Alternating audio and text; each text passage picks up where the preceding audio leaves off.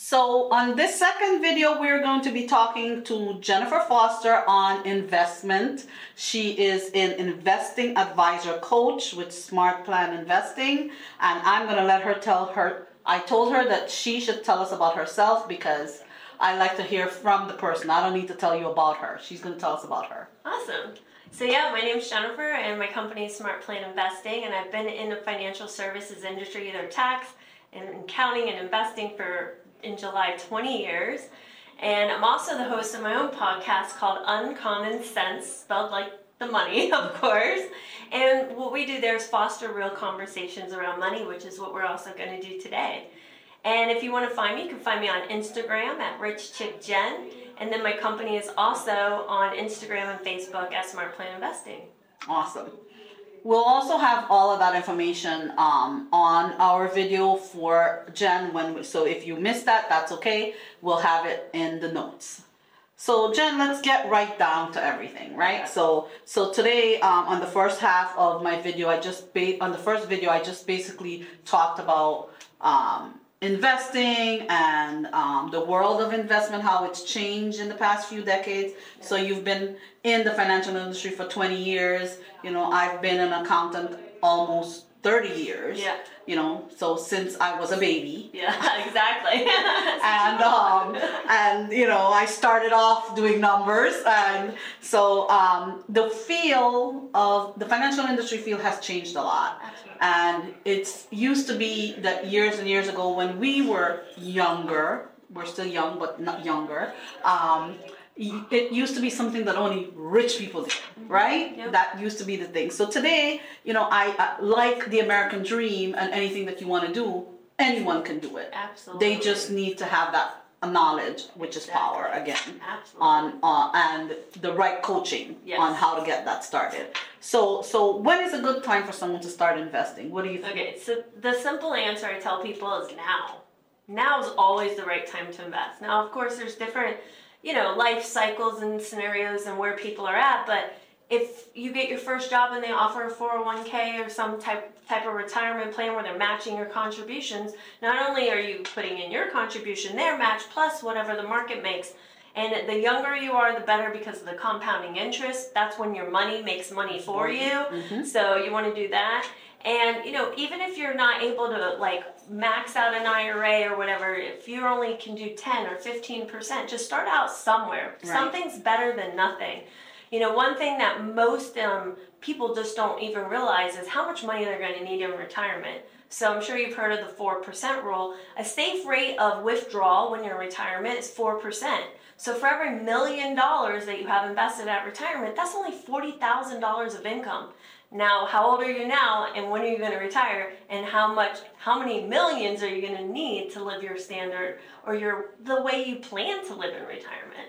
And we just, in, in the first video, I talked about compound interest yep. and inflation, you know, that your money, wherever your money is, you know, people talk about being under the mattress years and years ago. Oh. If you have it in your checking account at a non-bearing, you have thirty thousand dollars in your checking account, non-bearing interest, you're losing money. You're losing money yeah. safely, right? I mean, like, so I don't see how people think that's safe it's, because you're losing, right? You know, you're losing. Because it's uncommon sense, right? right? They think if I just keep it here, it's safe, not understanding that those dollars are not going to buy as much in the future. Right. So you are really losing.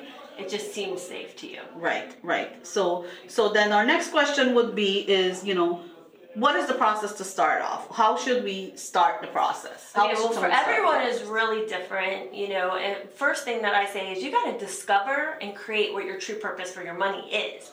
Most people will say it's for retirement, or it's to buy a house, or to send my kids to college, but it really is much deeper than that when you get to the core reason, like, why do you want to have a comfortable retirement? Because you don't want to be a burden to your family. Why do you want to send your kids to college so they have a better life than you had? Why do you want to buy a home so you can build memories? And a lot of that comes down to love. So if you discover what your true purpose for your money is, then you can align all your spending, saving, investing, and giving decisions with your purpose. Mm-hmm. So for me, where do you start? You start with discovering your purpose for your money and for your life. And then I would highly suggest finding a professional that's focused on transformational coaching around our behaviors, our instincts, our biases, and then is also an investment strategy coach that doesn't rely on forecasts and predictions, but the science of investing. That's awesome. That's that's such great um, information for us to look at. So now Jen talks about your purpose, right? So she talks about your overall purpose. I dig a little deeper uh, when I talk about the purpose for the actual money. So when when she talks about the overall purpose, that is super important because you can't get to the smaller purpose right. unless you have your overall larger purpose. Exactly. So, you know, when I talk about um, our our savings for a purpose. Yes. I talk about you just don't put the money in there and you don't have a reason reasons for it. For yeah, because yeah. you are going to save for college and you are going to save for a house. Those are a, a specific purpose of what this is allotted for. But when you discover what your purpose is, like we talked about this, there's a lot of stuff out there. There's a lot of people out there on social media. They give a lot of information and they can seem like they know what they're talking about. And, Absolutely. you know, th- we get drawn into the get rich quick thing. I've fallen victim to it. I've had clients recently have even fallen victim to it. And you really got to dig down and understand what you're investing in.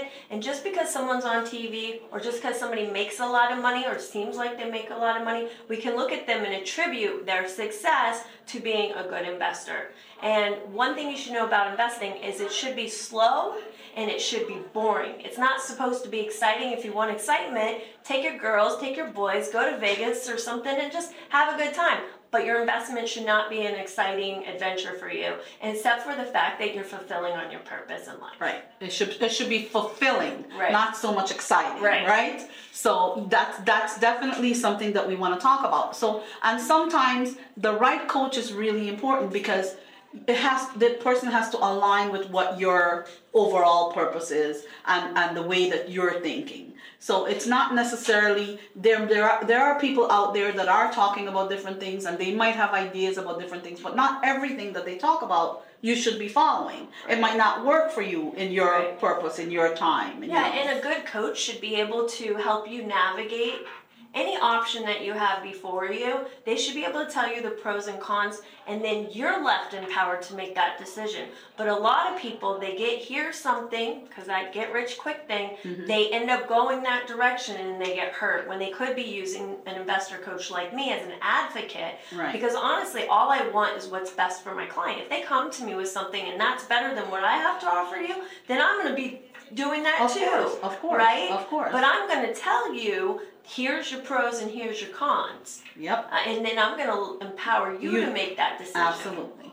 And that's that's so important because, you know, understanding who your client is is like key. Exactly. Right? Because different advice can be customized to diff- different clients. Absolutely. Like, I don't do real estate investment. I mean, our portfolios have enough real estate right. in them. But there are people that, that are really that. good at it. They mm-hmm. rent. They can update homes. They can handle any fix-its. So that might be an appropriate investment for them. Right. So, I, you know, there are people that I say, hey, do you have any experience with that? Have you ever f- fixed a broken toilet or whatever? No? Well, then that's probably not for a you. Good one for you. No, no. If you're yeah. wanting to be a landlord or something, right. it's probably not the best, you know. Right, so. right. So, so no, that's excellent advice. So, so what are some common questions you get asked from investors? Yeah, so, well, today what we talked about is we're going to dispel some of the investing myths, right? right? So one of the most common questions that I get is, what are your fees and what are your returns? Unfortunately, that's a very foggy um, thing to navigate. Okay, so we're going to talk about that. We're going to get into, actually, it a little bit deeper when okay. we get into the myths.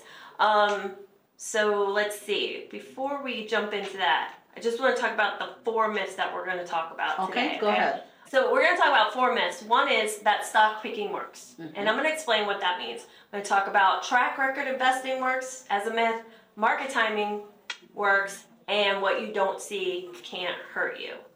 So, so do you want to, let's start with, um, you know, what you don't see can hurt, can't hurt you. Let's start with that myth. You want to go down there? Okay. Yeah, let's talk about that one. Okay.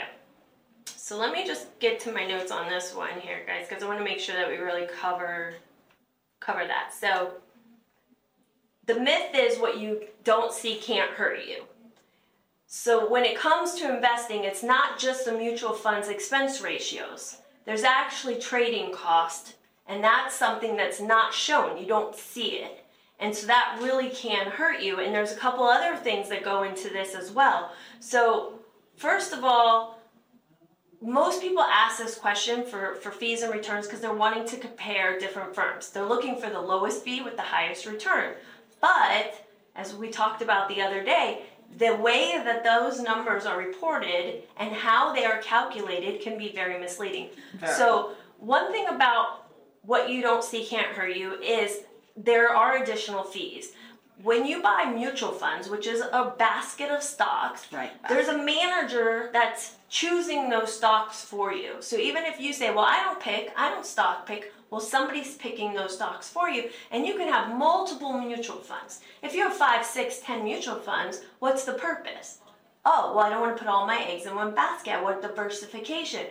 Well, a lot of times when we do an analysis, they're all holding the same stocks. Right. So there's a lack of diversification, and each one of those has a different manager. So this manager might decide, I don't like this stock, and sell it to the other fund that you're in, and you just bought and sold to yourself, and you just increased your cost and lowered your returns. So that's a lot that happens behind the scenes that investors that cannot see. Yeah. Mm-hmm. And then when it comes to returns, you know, firms, there's there's something called Global Investment Performance Standard, but only certain firms choose to comply with this. You have to pay a lot of money to have your your audit and everything like that. And the thing is that we would like in the industry for everybody to use the same formula when reporting returns, okay? Right. right. But you don't have to. No. Yeah. So don't. I'm going to give you an example of where you can get two different returns from the exact same equation. Okay, so follow me. You start with one hundred dollars. In the first year, you make fifty percent. So how much do you have? So you have one hundred fifty dollars, right? one hundred fifty dollars. Now, in the second year, you lose fifty percent. So fifty percent is you lose seventy-five dollars, right? So, so now you have seventy-five dollars, right? Mm-hmm. And then if you actually were to compute your average return, you have gained fifty percent, you lost fifty percent, so it's zero. Okay? Zero. You return zero on an average return. But what's your real return? You started with one hundred dollars. Right. You have right? seventy-five. And so you actually have a loss of twenty-five percent. Right. But if I want to make my returns look better, am I going to show you my average return or am I going to show you the real return? Right. So that's where it can get really fuzzy. And so that's why, you know, just asking those questions do right. not tell the full story. It does not tell the full story. Right. So absolutely. We actually think that there are twenty must-answer questions for investors. So if you go to Smart Plan Investing and you scroll all the way to the bottom, little area at the bottom, they call that the junk drawer. There's a link there for an investor quiz. It's interactive. You can ask yourself those questions.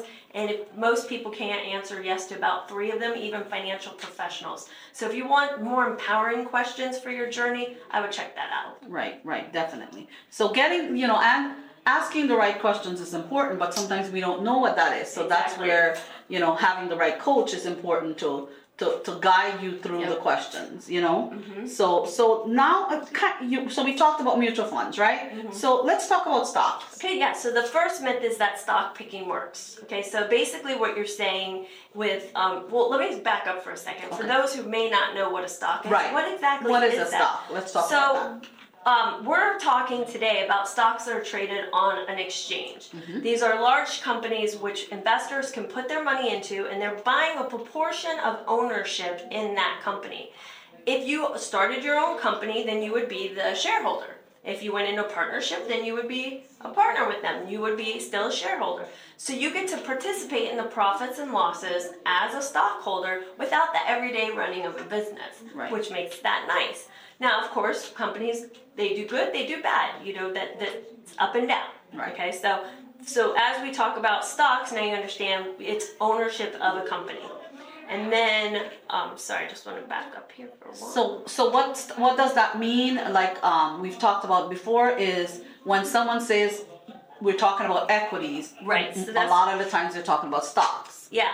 So stocks can be referred to as equities.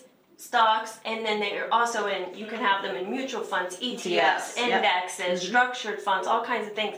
But the But the myth is that somebody has the ability to pick the best stocks because they think those ones are going to do well in the future, right? right? That I can, otherwise they would just own the market. Right. So what you're really saying when you buy your favorite stock is this stock's going to outperform everything else.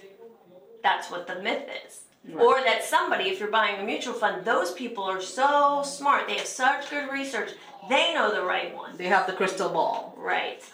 So just ask yourself if you've ever bought a stock and that you've had uh, less than favorable results. Or maybe you've talked to grandma and grandpa and they've told you a story about when they, you know, it's important to really like notice when we've done something and it hasn't turned out as favorable, because a lot of times we like to brush that under the rug and kind of forget right. about it and just focus it. on that one stock that did well that one time. Yep. So and, and it doesn't just have to apply to stocks. It's, you know, your ability to pick the best or to outperform the market is is really throwing darts at the wall. Exactly. Right? Exactly. And it doesn't have to be just stocks. When we're looking at saying th- this thing doesn't work, it's a myth, it could be Bitcoin, it could be real estate, it could be gold, it could be any asset that you right. buy that you're choosing. This thing is going to do better than everything else. Right. Okay? Right. So that's a cautionary tale. And one of the things that I think is really important here that people get sucked into, because I see these gurus, the budgeting gurus or whatever, they have no investing advice, they have no license or anything, but they'll tell people to get dividend paying stocks. I've heard that. It, and it makes sense. It's like, oh, it's going to pay me a dividend. But one, that's stock picking, right? Mm-hmm. So w- in, in our opinion, based on the science that we follow, is it's a destructive behavior. And I could talk about that too. But also, they don't know necessarily how dividends are being taxed, right? So with capital gains, when you put your money in a stock and that grows, you get capital gains rates, which can be lower than the rate that you're paying on the dividends. Right. So, you know, there's a lot of things to consider that investors just don't even know to look for. Yep, they definitely don't. They definitely need to keep track of those things. So, so going back to um, going back to, to, to talking a little bit about stock picking, right? Right. Um, with the dividend stocks, sometimes, you know, if you're just picking that, they, the company can choose. They have a lot of leeway on whether they want to give dividends, whether they don't exactly. want to give dividends, how much dividends they want to exactly. give. Exactly. So that can change through time. Yep, and depends on if you have a preferred stock or common stock, right. because preferred stock holders, and th- there's a lot that goes into, into it. it. Yeah. And the thing is, when we're looking at these myths, we call them destructive behavior. So I think my belief, based on all the research, is stock picking is destructive. Okay, it, it, and I, I explain it this way, because people will tell me, but I, I bought this stock and it did good and da-da-da, or I've invested, or so-and-so's invested. Imagine that every day after work you go to the bar, and you have one too many drinks, and you drive home every day, and you get home safe. Is it destructive behavior? You're drunk, so I don't know. Is it destructive behavior? I don't know. Now, just imagine one day you're driving home, still one too many drinks, and this time you hit a van full of a family and everybody dies inside. Is it destructive behavior? So it's always been destructive. The behavior, behavior has not changed. You just didn't feel the impact till it was too late, and that's exactly. the same thing that happens in investing. In fact, I had a family member. They got really lucky and got in on a stock at like forty-nine cents a share, and it soared. I think I, last time I checked, it got up to like fourteen or fifteen dollars. But then they decided to refinance their house and buy more of that stock. Mm. And then oh eight comes, oh seven, the end of oh seven, oh eight, and the market's crashing, and they end up losing everything, including their home. Wow. So when I talk about how destructive this can be, I mean, like, I've seen it and witnessed it firsthand. So stock picking, stick, stay away from it, in my opinion, you know. So right. there's other ways to invest where you could still own all your favorite companies. You could just do it in a prudent way. Right, right. And that's where the coaching comes in, right? Exactly. That's when you get the the, the the right advice from the right people that's going to customize it for you. Well, yeah. So in a, in a way, it's customized in a way. So it's going to be customized on your risk return of preference. Course. But... and that's what the coaching is for, to explain how these funds are actually structured so that you can get the, you know, you want to get the maximum return for amount of risk you're willing to take. And you could do that in a prudent way without speculating. Right. Yeah. Absolutely. That, that's where we all want to get to, right? Yeah. I think that we should all want to get to, to that. So, you know, Uh, so it's looking at mutual funds returns over the last few years. Let's even say the last ten years. Um, a good strategy for choosing funds for your portfolio? Right, so that's a great question because that brings us into the second myth, which is called track record investing. So what track record investing is, is looking at the history. Typically people, if you look at your four oh one k, they're showing you maybe ten years, five years, three years. They're showing you a short window, not like a historical of looking at what markets have done for nearly one hundred years, but a shorter time frame.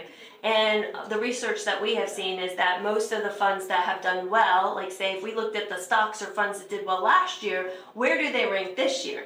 Where do they rank next year? And they don't typically repeat. And so what you're doing with track record investing is relying on some investment firm or manager that you saw had good results and expecting them to do well in the future. And the evidence just doesn't support that. So um, that is not a really good indicator. We really want to look at historical data of asset care classes or areas like large companies, small companies, value right. companies, and growth. Because companies are going to move, move in and out, and, down, and yeah. they're going to move in and out of categories. Right. But we can look at historically that area of the market, right. no matter what stock was in it, what it's done. So right. that's what we really want to look at.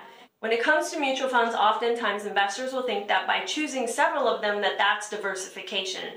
However, many of the funds can have the following flaws. One is that they hold the same stocks, which we talked about. They buy and sell to each other, and that the manager is doing the stock picking for you. So just remember that when you're looking at track record, when you're looking at mutual funds, or you're looking at firms, just remember those things. So also something to remember too is this is kind of disturbing, but in mu- in the mutual fund industry, mutual funds are born and they're killed. Mm-hmm. Now, stick with me for a second. You're like, what? So a mutual fund, if it is not performing well, they will either, dis- it will just disappear, right. mm-hmm. or they'll merge it with a more successful um, fund to make the average look better. It's mm-hmm. like going to school and your teacher says, I'm going to drop your lowest test score. What happens? Your average ends up going up. So we're talking about what you can't see can't hurt you. Numbers. That's one of the things fuzzy. Behind the scenes. It's behind yes, definitely. The scenes. Um, so, uh, let's, in, in the current market volatility, oh my gosh, everybody's working on that and everybody's, oh my gosh, my four oh one k is so down. Meanwhile, they're thirty-five years old. Exactly. So you got time on your side. Yeah. So what should people, what should investors be doing? Honestly, I believe that the stock market is volatile anyways. Right? It can be. I mean, markets go up and down. Now, the degree of volatility depends, and yes. it depends on, there's lots of markets. Most people look at just the S and P as the market, but there's also other Right, the markets. Financial markets. Right, right? Exactly. Yes. So, first of all, I would say never panic. Okay. Never Obviously, panic. You need Absolutely. To get with an investment coach that can really do an analysis of your portfolio so they can tell you where the danger zones are for you. But this is destructive, so it leads into um, market timing. And what market timing, in simple, what most people do is when the market goes down, they get scared and they get out. When the market go- goes up, they want to get back in.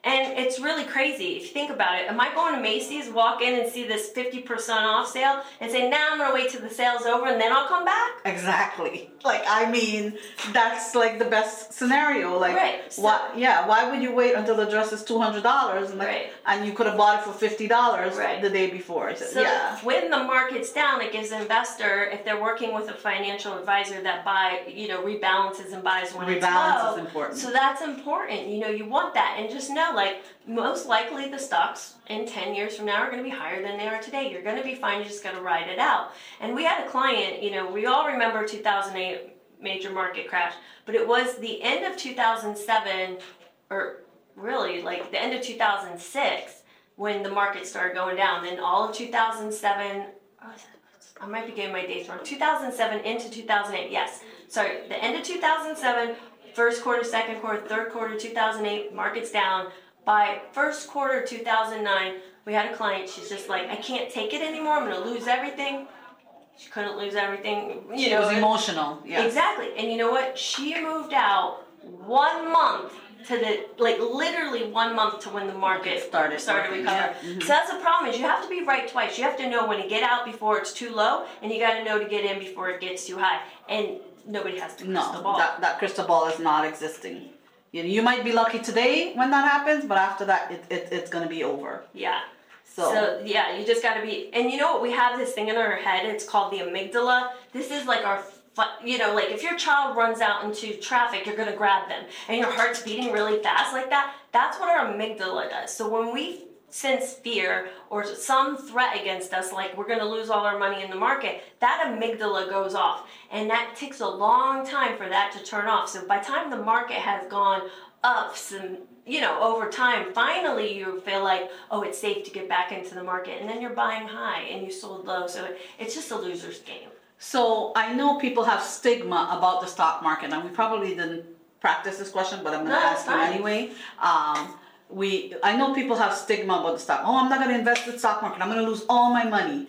So a few tips that I always work with, and you can tell me if mine is, because I'm not the professional. Right. You are the professional in this yeah. industry. Um, then, you know, is a few tips that I have is if you actually look at the data in the last thirty years, what is the average rate of return? There is a very good average rate of return when you're looking market. When you're looking at asset categories or an index, you can look at that. When you're looking at mutual funds or stocks specifically, that's when it can get really dangerous. But you also don't want to put all of your money into any one area that has done well even over the last thirty years, because let's just use U S large companies. They had a good run up until the two thousand crash. And then there were other asset categories like U S small and small value that did very well after that. And then we saw the same thing happening leading up to uh, the twenty twenty crash. So the thing is, diversification Diver- isn't different stuff in different okay. areas. Mm-hmm. And then also not stock picking within those areas. You do not know which companies will do well and will not do well. So you're, you're, in my opinion, following a structured portfolio like we have, we're going to own pretty much anything that's in there. We have some filters, things that science, you know, economic science that's won Nobel Prizes says that's not a good diversifier. We're not going to keep it in there. It's more detrimental. But other than that, you really want to diversify over ma- many asset categories, both in U S and international. And, and like uh, coming back to that point is overall, the overall financial markets in yep. the past thirty years. Absolutely. It's the you you have to be in it. You do. You know, because instead of putting your money under the mattress or in the savings right. account. So overall, you're not going to lose your pants if you're diversifying, if right. you're following, you know, you want to give some tips on you're not going to lose your pants when. Well, one is if you if you're diversified enough, and you got to understand what diversification really is. Okay, just owning a bunch of stuff and even just having an S and P five hundred is not truly diversification in my opinion. There's a lot of stock Uh, a lot of holding in the largest stocks and very little in the rest. So that's one thing. And then what are you having offsetting? Like when the U S market isn't doing well, what do you have that's offsetting that? Or even if large isn't doing well.